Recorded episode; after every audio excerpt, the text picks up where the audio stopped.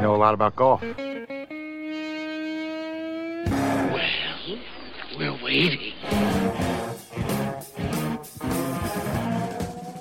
And that means it is time for us, those weekend golf guys. John Ashton here in studio, Jeff Smith at the Sagamore, Noblesville, Indiana. We've got another guy coming up uh, later on in the show you may have heard of, named Bobby Weed. And he is one of the premier golf architects in the world. Started his life, I mean, this is what triggered it in our head. Started his life as an apprentice to Pete Dye. And you know what that means that he had a hand in designing some very tough golf courses but I think his approach is a little bit different now, and uh, you can you can actually play a Bobby Weed design and probably lose only two or three balls instead of six. the the question is is, is how many uh, bad words will you say during the, during the course of the round of one of his golf courses? Yeah, I was talking to a guy. Uh, you know, I really want to. Go on. Maybe I'll have to ask him about. Yeah, write that down. But that's that's coming up a little bit later on in the show. Also going to talk about uh, a few more techniques. But you know, we have been we have been talking about over the past few weeks about moving up, about leaving your ego in the parking lot and taking your bags to the golf cart, loading up, and going to the tees that match your ability rather than your age or what you think you should be doing.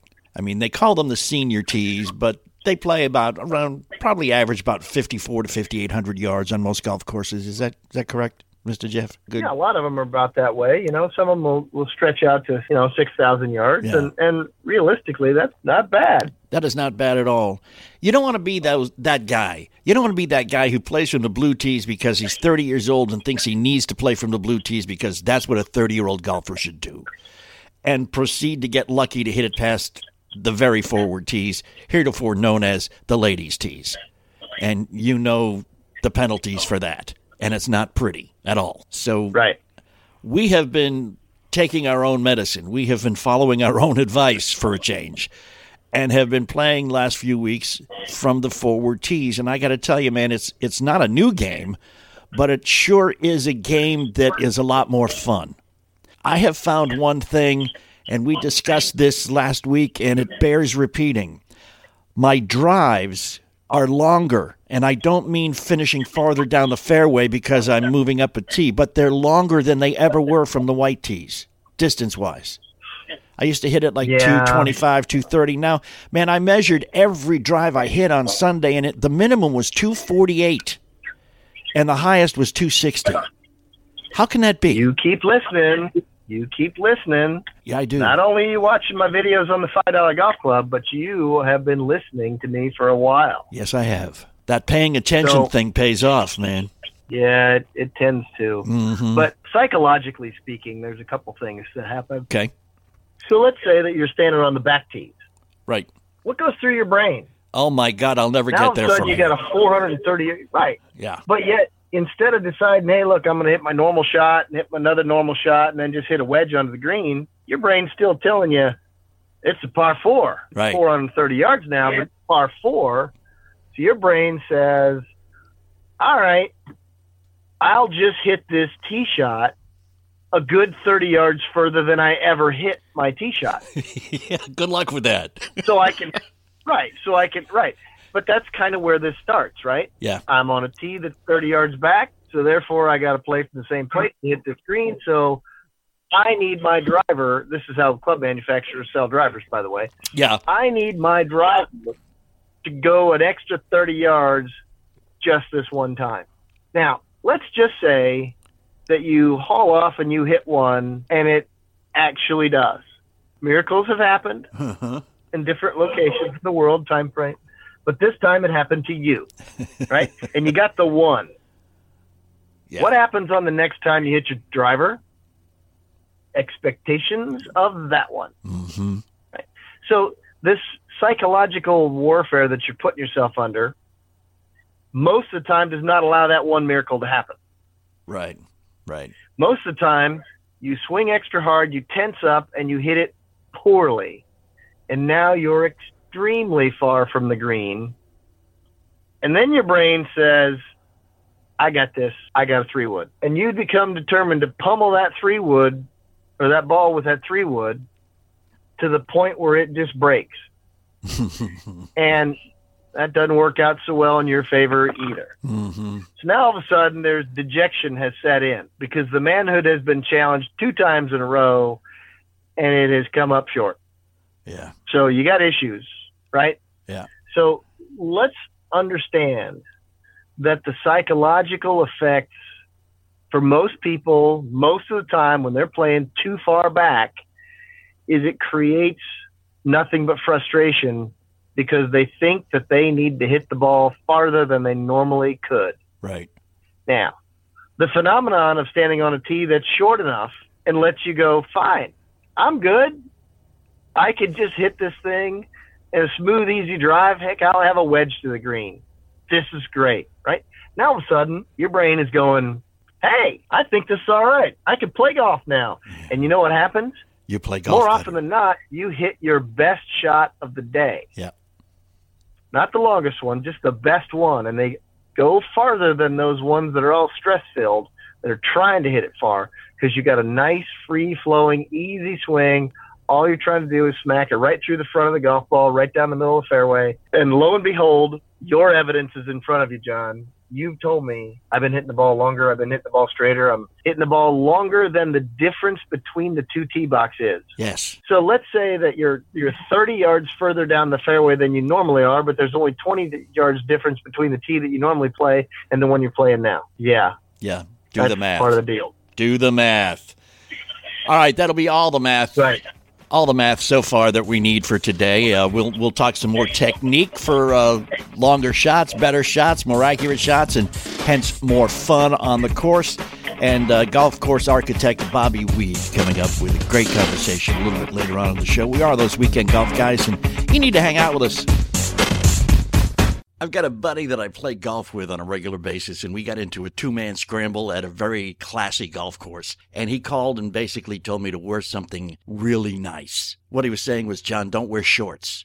Even though my shorts are Peter Millar shorts and they're really nice, he wanted me to wear long pants. This guy's a traditionalist. So what did I do? I pulled the Peter Millar five pocket pants out of the closet and put them on. These things are so soft, so comfortable, and stylish. Not only did we look good on the golf course in the two man scramble, which we won, by the way, but right afterwards, I went out to dinner with my daughter at a very nice restaurant. They are machine washable, so you can wear them to the golf course, you can wear them out to eat, you can wear them wherever you want to. Did I mention they were comfortable? Five pocket pants, the most comfortable pair of pants that I've really ever had. And you can say that about everything from Peter Millar, too. Their shorts are so soft. The shorts that I wear on most occasions when I play golf, well, they're great, too. Why don't you head over to petermillar.com slash weekend right now and check out some of our favorite Peter Millar clothing, okay? Uh, and make sure to use our link, and you will receive complimentary shipping and a free hat. That's right, complimentary shipping and a free hat. That's Peter Millar, M-I-L-L-A-R dot com slash weekend. petermillar dot com slash weekend. Go now.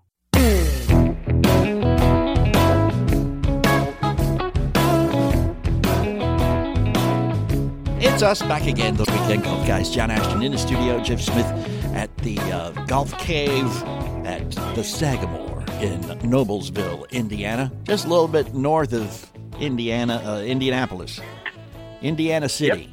Just Indiana City. Yeah, well, that's what Indianapolis yeah, means. That's on the map that way. Yeah. Yeah, that's that's what the that's what the yeah, that's I'll, what it means on the map. I'll do the translating. I got no problem doing that. You do the golf instruction. Okay, man. We we've Right. been we've been talking about how how when you're less stressed, when you're closer than you think you should be, or you know closer than you've ever been before because you are playing from the tees that best suit your game. Let's let's talk about the seven, the eights, and the nine irons. Are there different techniques to to hitting those correctly as opposed to you know fairway woods or hybrids or three and four irons and stuff like that? Well, yeah, there sure are. You know, there, a lot of people, John, swing a little differently. There's some people who are built really well to swing those longer shafted clubs. You know, the guys that hit their woods very well and they and they pull out a five iron out of their bag and they put in a six hybrid instead because they just seem to sweep it a little bit better than others, right? You've seen those guys? Yes. And then all of a sudden, there's other people that are built the opposite way who really don't strike their fairway woods and driver very well, but man, they just blister their irons and they'll carry up to a two iron in their bag. Yeah. And you'll think, well, what is it?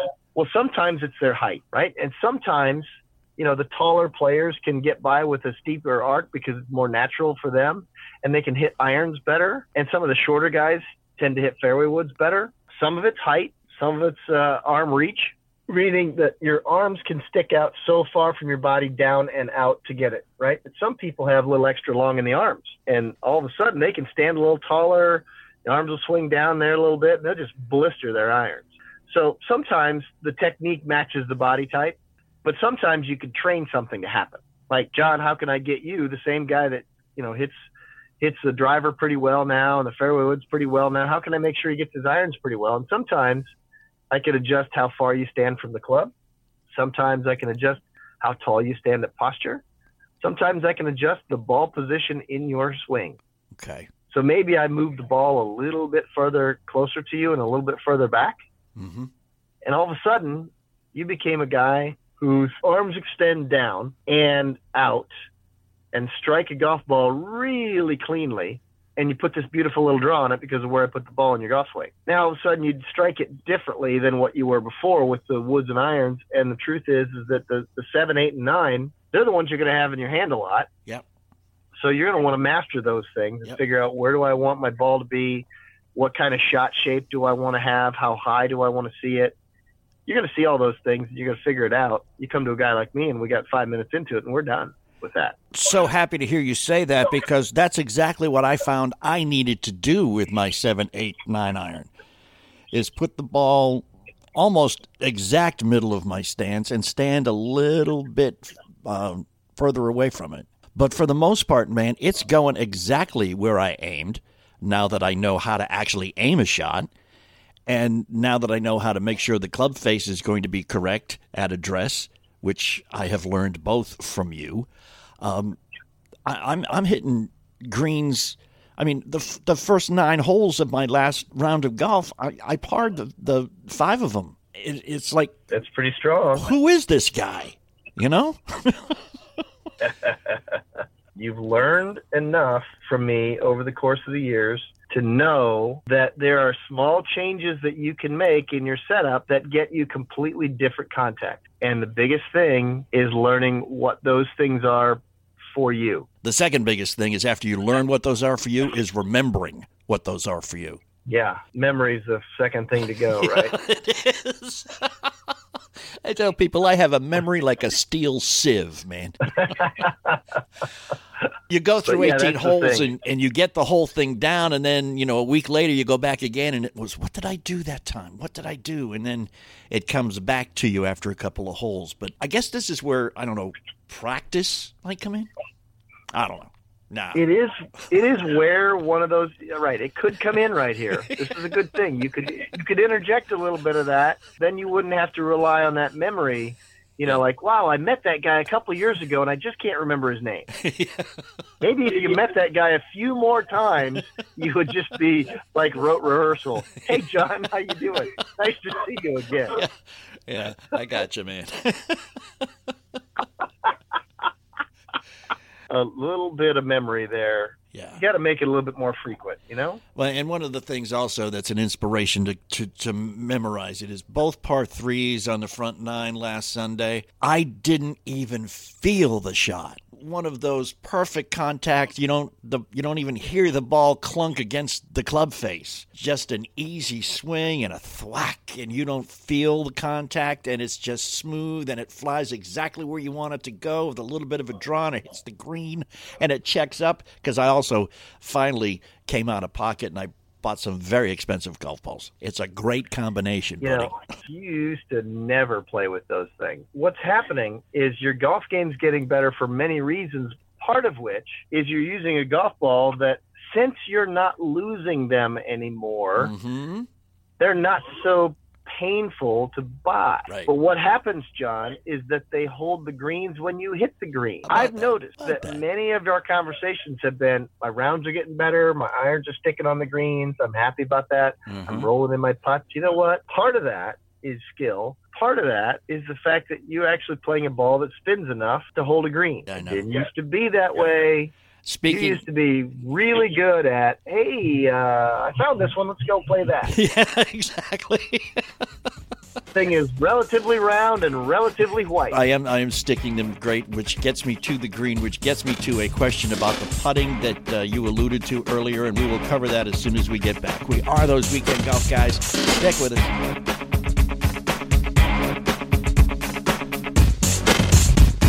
We have a small yet loyal following of junior golfers, 12 to 18 year olds. I want to address myself to them right now. Listen, guys, girls, if you are serious about golf, there is a mom, there is a dad, there's a grandmother, a grandfather somewhere that are so psyched, but maybe they don't show it. They don't want to push, but they would love you to get involved in the game of golf. So why don't you go to them right now? Say, Mom, Dad, Grandpa, Grandma, I want to get better at this game. I want to get good at this game. I want to learn from a guy who has junior champions, high school, collegiate champions. He's even got a student who's kicking butt on the web.com tour, and it only costs five bucks a month. And I can learn at my own pace. And parents are going to be able to learn from their phones, which you know they don't drop out of their hands anyway. $5golfclub.com. Join for your kids' sake. Back in the early 2000s, some department store here in town heard me talk about golf on my morning show on the radio, and they decided that they'd bring me a couple samples of Peter Millar golf shirts. I was hooked. They were absolutely phenomenal. Probably the best looking and the most comfortable golf shirts I ever had. Not only does it feel wonderful, it looks fantastic. It helps protect you from sun. It fits great. It looks great and you can wear it anywhere. I mean, it's not just for golf anymore, guys. Peter Millar. I want you to do me a favor. I want you to go to Peter Millar, that's M-I-L-L-A-R dot com, slash weekend. Check their stuff out. I will uh, guarantee you that you'll want some. And once you get one piece, yeah, you're going to be coming back more and more and more. It's Peter Millar, M-I-L-L-A-R dot com slash weekend. And if you do buy something, you're going to get free shipping and a free hat petermillar.com slash weekend.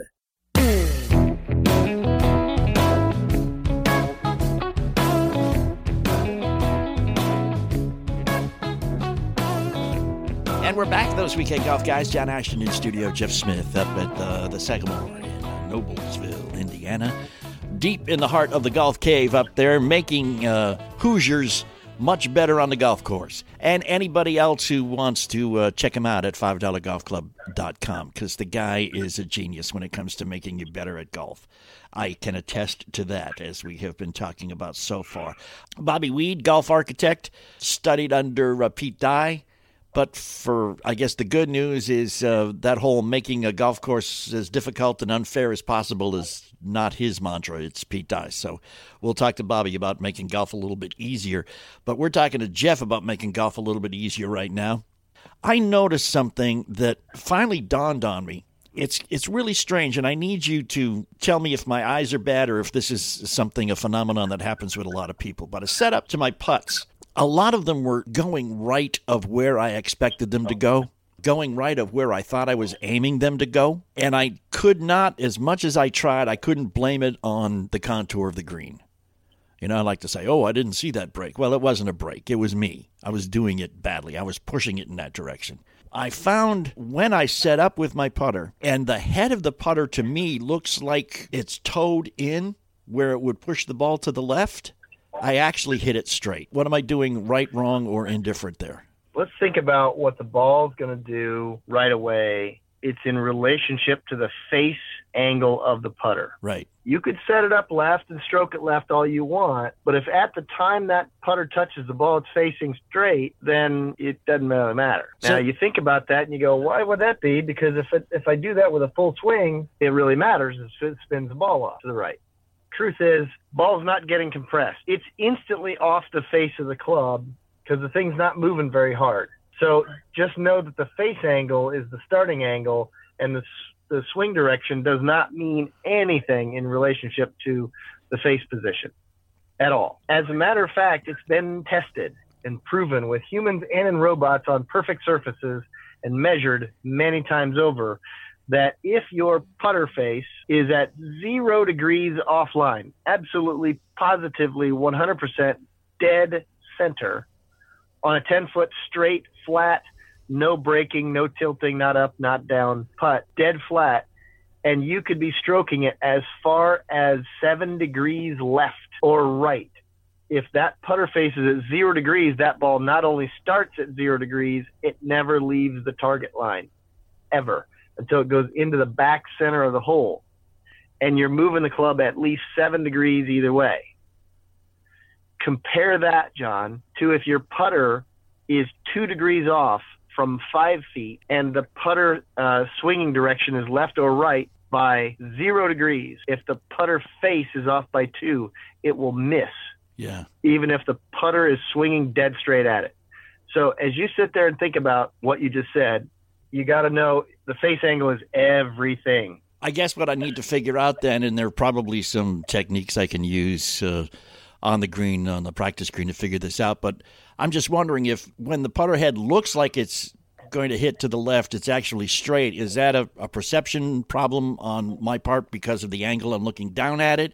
Or is my swing such that when it when I set up angled a little bit to the left when I actually hit, it's it's straight? Well, the thing, what I would want to find out first is I'd want to find out if at the time you set it up, the putter face was exactly where you wanted it to be or not. And the easiest, simplest way to do that is to set up with a ball there and then bend down, leave the putter exactly as it is, bend down, knock the ball out of the way, and put the head of a tee onto the face of your putter and let it point, let the, the tee point wherever the face of the putter is. Right.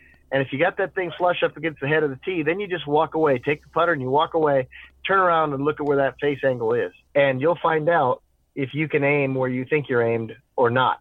Okay. Yeah, that's a good way. Do it a few times. Yeah. Yeah. That's easy. You know what, John? Not only is it a good way to do it, it is free. Yeah. I love that part. because so little in this game is. That's right. Although practice is always free. Yeah, because you can show up at a golf course right. and just, you don't even have to have a tee time. Just go up to the practice green and putt. No one will come out and say, "Hey, what are you doing?" Cool beans. That's well, right. I'll have to I'll have to check that out because again, that the whole putting thing. I've I've got one of those. Um, uh, what do they call it? It's it's the SeeMore putter with the little red line on the, the back. lines on it and everything. Yeah. Yeah, you're supposed to, Right. you know, cover the red line with the shaft, and it's it's straight. Yeah. But you know what's interesting is it tells you that your put up, you're set up perpendicular to you, Right, right? right. Your putter face is perpendicular to your eye line. That's Yeah. what that shows you. Yeah, yeah. It doesn't show you that it's actually pointed at your target or not. That's true. That is true. Yeah. Yeah. I'd much rather know if my putter face is pointed at my target than just pointed somewhere in relationship to me. And the the practice whole deal with the and and again it's something you remembered but just put the putter head down put the tee on and see where the tee goes and then you can make whatever adjustments for your eyesight uh, or lack thereof your perceptions uh, you need to do. You will learn a lot about yourself. yeah well, i'm not sure i really want to you know. What can i say? Yep. and again man there is no way to really judge the speed of a green other than putting on it and and trying to get some feel down.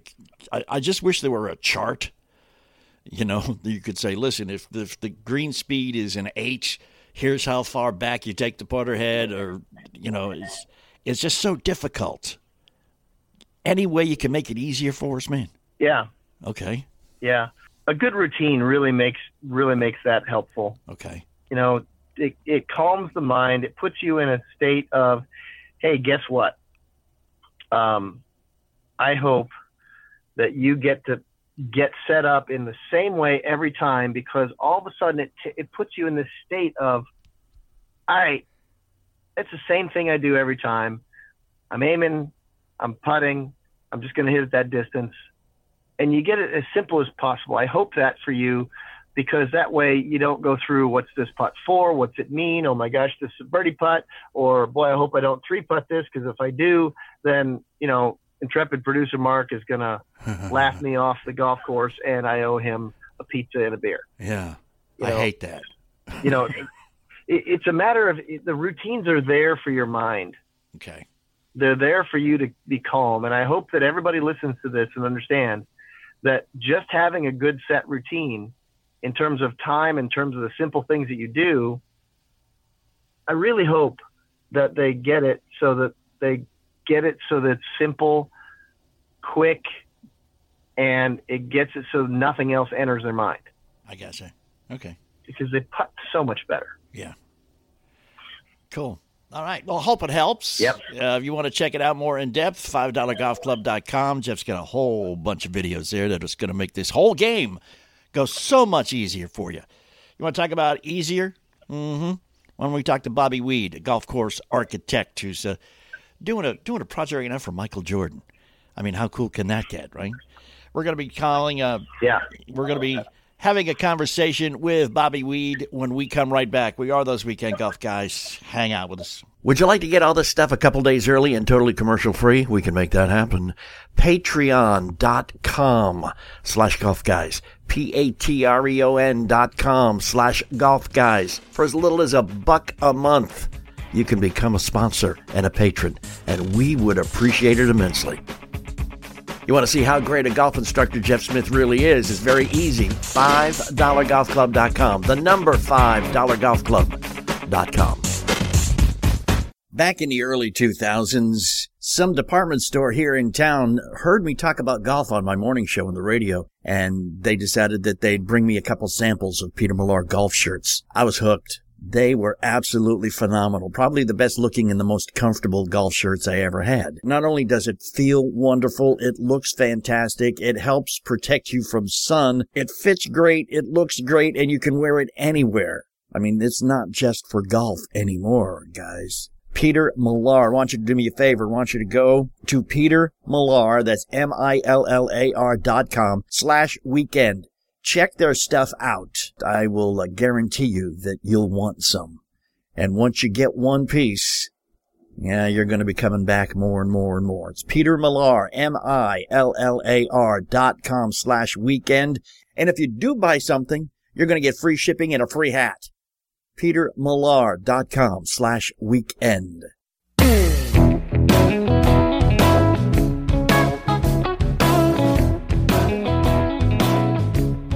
Welcome back. These are, we are, these are, those are, whatever. Those weekend golf guys. I, I throw the words out. You put them in whatever order seems to work for you correctly, and uh, everything will be fine. John Ashton here in studio. Jeff Smith at uh, Sagamore up in Noblesville, Indiana. He will be jumping in and joining us shortly as soon as whoever he's got on the practice tee is sufficiently improved. On the line with us, we are so pleased to have Bobby Weed, who is one of the premier golf architects in the world.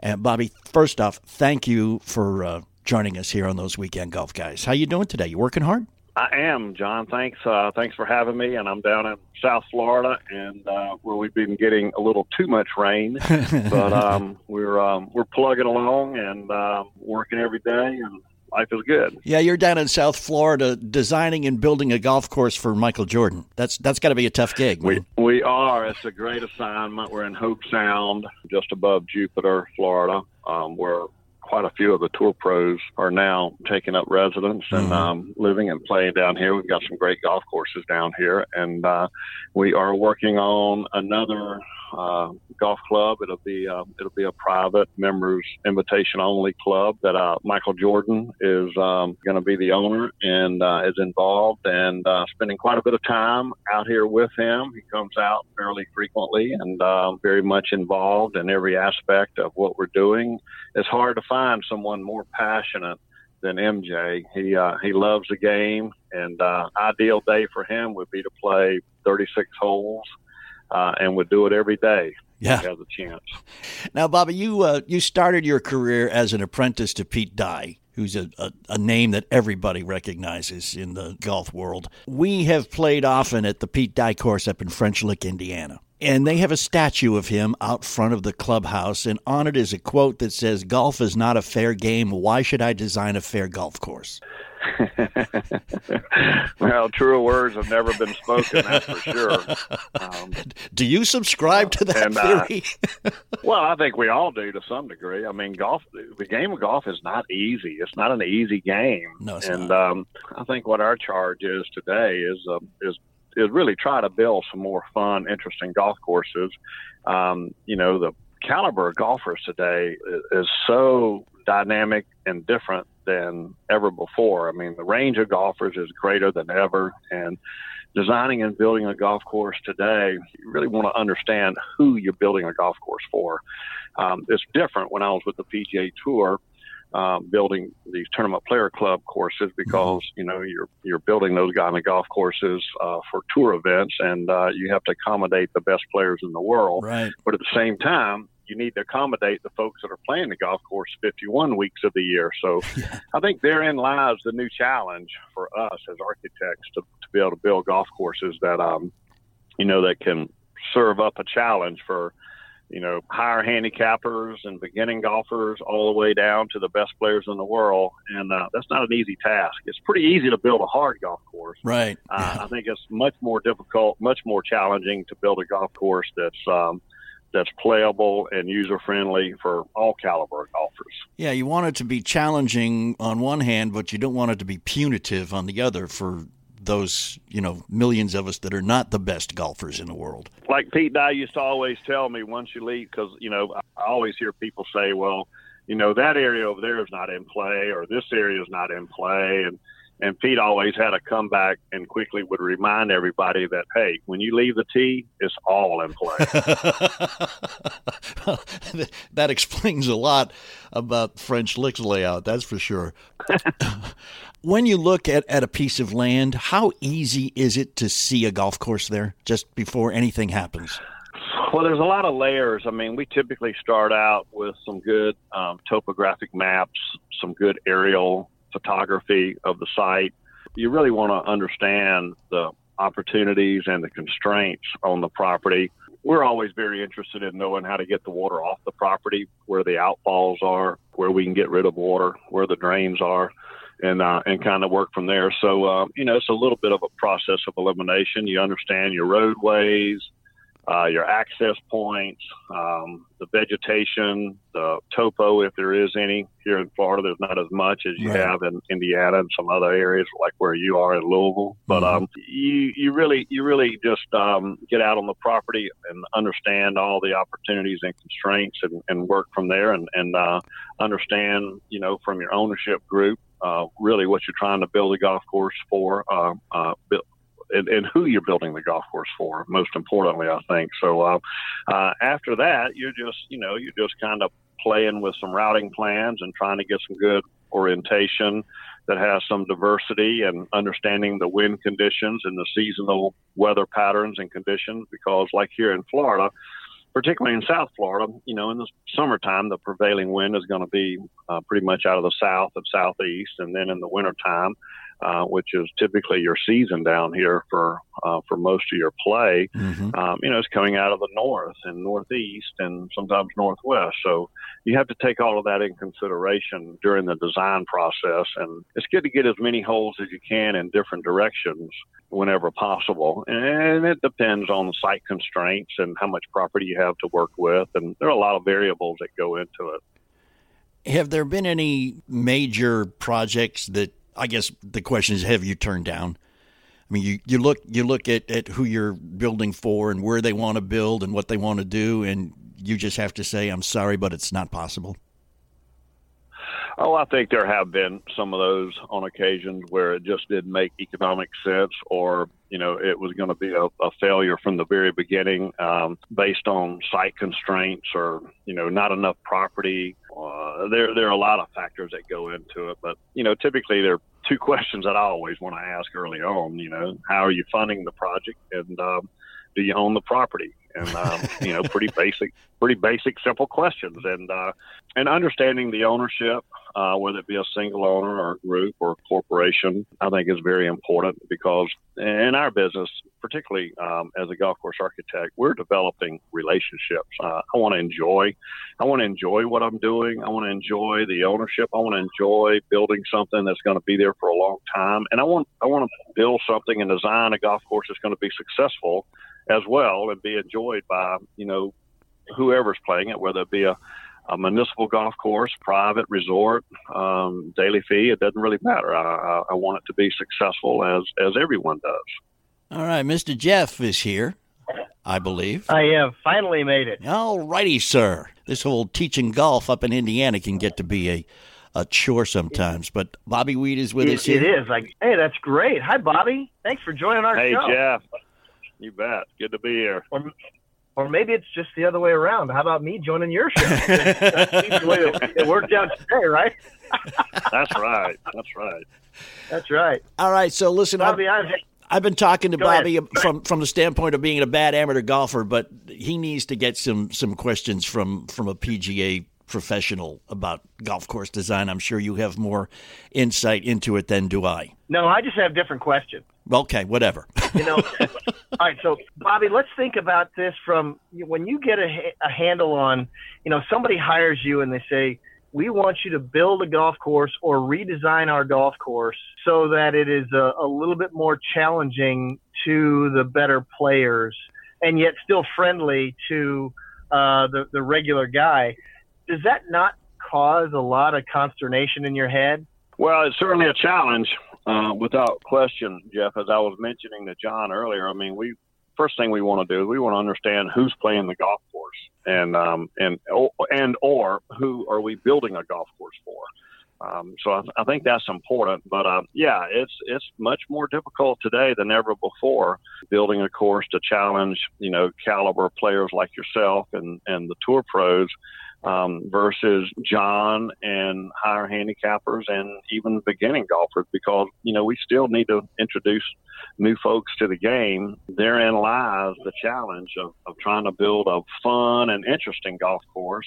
Um, but at the same time, um, knowing that, you know, you're going to be hosting some qualifying events or you're going to be hosting some sectional events or, or even a tour event, uh, some amateur type events. So, I mean, it's important to understand um, those goals and objectives on the front end so that uh, you can you can dial that in during the design process. How did you know my game so well so that you can look at a golf course and say, "Well, this is where John's going to hit his tee shot. Let's put a sand trap there." well, we're, we're we're actually just uh, you know those bunkers are while while you may look at them as hazards, but they they truly do add interest to a golf course, and they make every golf course unique and interesting. And uh, you know, it's just part of the navigation process of uh, of playing around the golf Right. and. Uh, and tacking your way around hole by hole, and you know, um, knowing when you can, you know, how far, you know, how far you can fly the ball, and and you know, uh, that's the mental side and the physical side of the game that has should have a, an equal balance that we're always working on. Um, you know that that you can play and enjoy and get around, and um, and also be a challenge for the for the tour players. Uh, you know, nobody nobody likes to go out and lose three, four, five, six balls around. Um, that's a bit of a turnoff. So. Uh, um, you know, and force carries, I think you have to be a little conscious on force carries. Uh, you, you can create some really challenging um, golf holes and pin placements without being overly penal uh, and finding ways for people to get to the green. Alice Dye used to always say, you know, try to minimize your force carries, and uh, and uh, the ninety percent of the people play the game on the ground. So don't forget the fact that the majority of the people play the ball on the ground, and um, I think you should take that in consideration when you're building hazards because you put, putting hazards in front of a green really doesn't bother a good golfer No, uh, because they're playing the ball in the air, Right. and uh, but it means everything to a higher handicap golfer trying to get to the green. yeah, that makes perfect sense. Hey, listen, Bob, I need you to uh, hang out with us if you would be so kind. Got a lot more questions to ask you about, not just about your golf course design, but about some of your uh, your work off the golf course also that I think we all need to know about. We will be right back with more Bobby Weed right here with those weekend golf guys. Hang out with us. Hey Jeff, I got a letter, five dollar golf club. It was addressed to you, but it came to me. But it said, Jeff, man, I took your advice from the show twice. One, you advised me to join $5golfclub.com. I did. Two is you advised me to buy the best ball I, I could afford, and I'm getting those Srixons, Q Stars. I'm paying about 36 bucks a dozen for them. So I used to lose two balls a round, and I played a round a week. That's eight balls a month. That's $24 a month. He said, after some of the lessons at $5 Golf Club, I'm not losing that many anymore. I lose maybe three a month. That's nine bucks. Ooh. Yeah. Wait a minute. Yeah. Wait a minute. I think that's good math. It's good math, man. He's spending nine bucks on lost balls, five bucks on us. That's fourteen bucks. He's still making a ten dollar profit. That's right. Go to FiveDollarGolfClub.com, listen to me, and make money. How do you like that?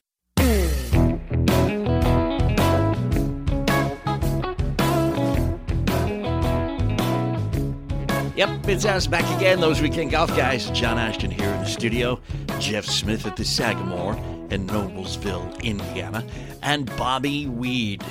Uh, in the weeds, in, in the bulrushes, in the marshes of South Florida right now, in the midst of designing and building a course for Michael Jordan, which will uh, probably be a thing of beauty to behold.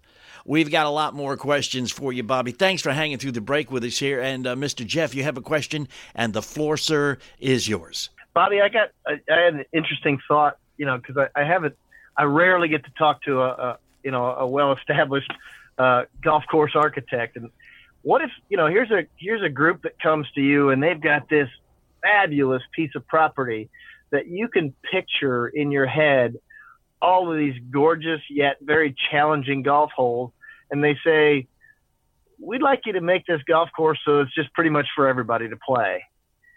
What happens in your head at that point? Well, I'm I'm never going to turn down a bad site uh, first and foremost, and uh, you're always looking for great sites, great property. You're always looking for sites with sand. Sand obviously affords you the most flexibility and opportunity.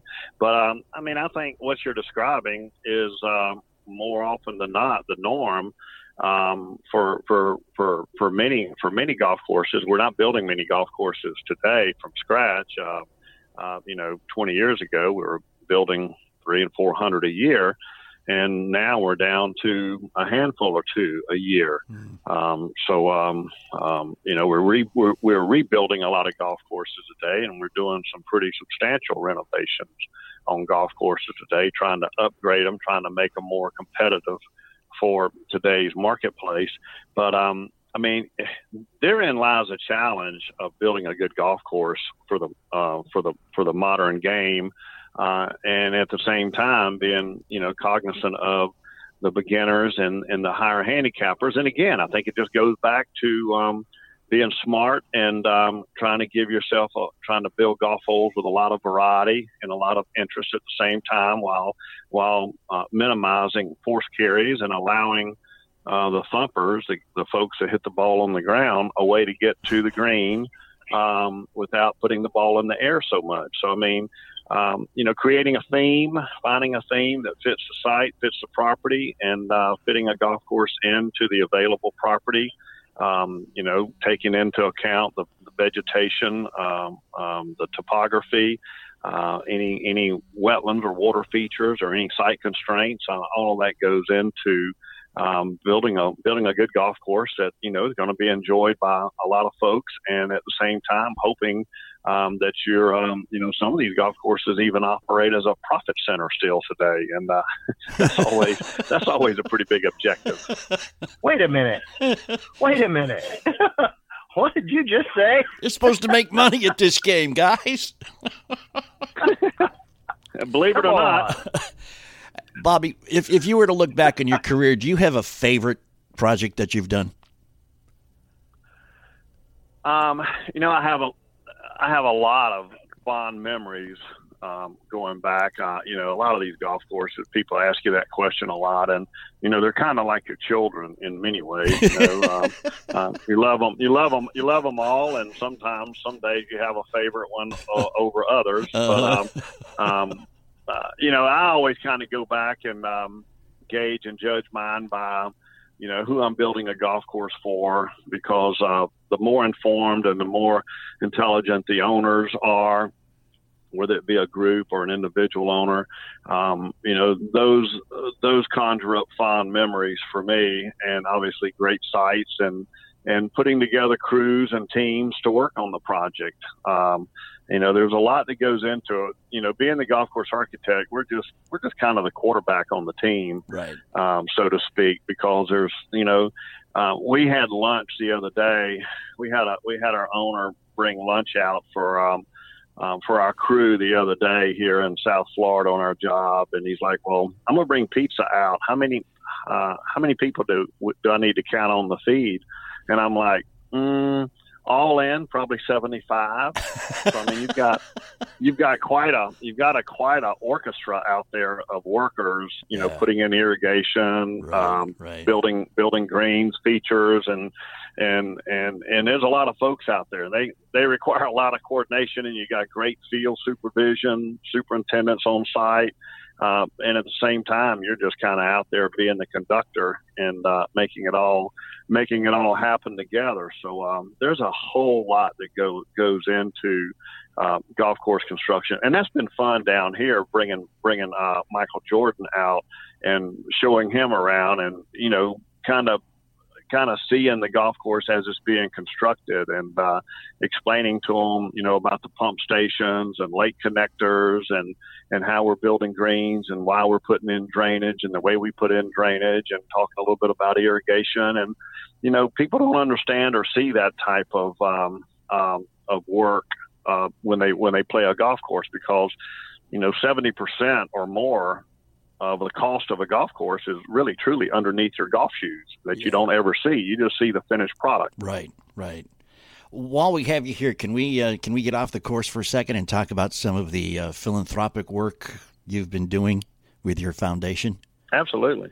Uh, Absolutely. We have my wife and I have a um, 501c3 um, uh, foundation. Um, we have a profoundly autistic daughter who is nonverbal. She is now 20 years old, and um, she was diagnosed about 18 months old, and um, as as being autistic, and um, we we really struggled. Uh, we struggled mightily in the trenches trying to understand autism and trying to understand what we had to deal with, and uh, ultimately we were able to get our arms around it and and navigate the process. Um, and as much as we struggled, we, we could see so many others like us struggling. So we uh, we started a foundation um, uh, called HEAL, H E A L, uh, helping enrich autistic lives. And um, it's been very gratifying for my wife Leslie and our and all of our daughters. Our our, our autistic daughter's name is Lanier, and uh, you Google you Google Lanier Weed, and you're going to find out a whole lot about our daughter, who is truly to is changing the world.